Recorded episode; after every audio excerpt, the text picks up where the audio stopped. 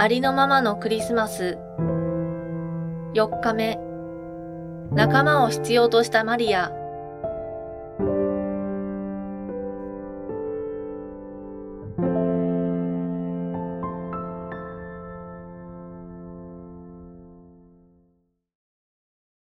マリアは3ヶ月ほどエリザベツのもとに留まって家に帰った。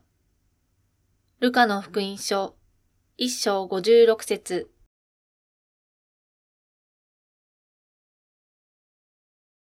私の信仰の友の一人は五十歳も年上ですが、年の差を気にせず、お互い心の内を分かち合うことができる関係です。絶望と孤独に苛まれていた頃、私は彼女に神がいるかどうかなんて、もうわからない。いたとしても、私のことなど気にもしていない。もう信じられない。と、思いの丈を打ち明けました。彼女は黙って、その嘆きを最後まで聞くと、意外な言葉をかけてくれました。いいのよ、それで。だって、私が代わりに信じているから。私が信じられなくなった時は、あなたが代わりに信じていてね。キリストの救いは個人の体験であると同時に、それを超えるものです。信仰は私のものというだけでなく、私たちのものなのです。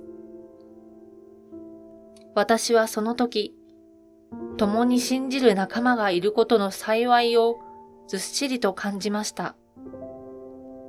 神は、蜜毛を受けたマリアに、エリザベツという信仰の友を与えてくださいました。年は離れていましたが、二人とも神の不思議な蜜毛を受けて身ごもっていました。あれは本当に神からのメッセージだったのかしら？赤ちゃんは無事に生まれるかしら？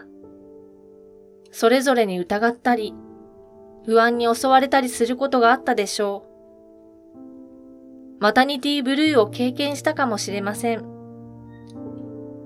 一緒に暮らした3ヶ月間、二人は代わり番号に信じて支え合ったのではないでしょうか。マリアの夫となったヨセフも、共に信じる仲間でした。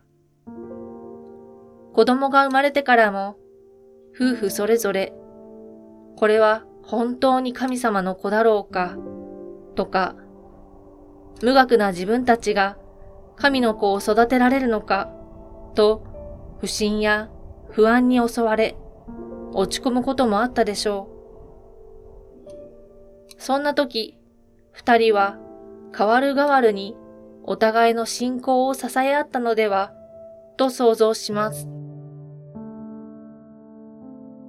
あなたにも共に信じる仲間が与えられています。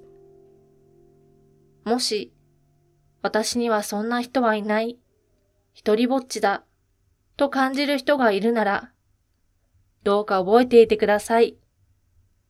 今この時、これを書いている私がその一人です。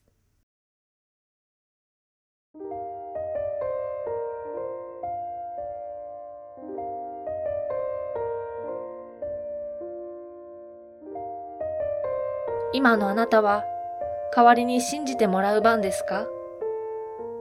それとも誰かのために信じる番ですか？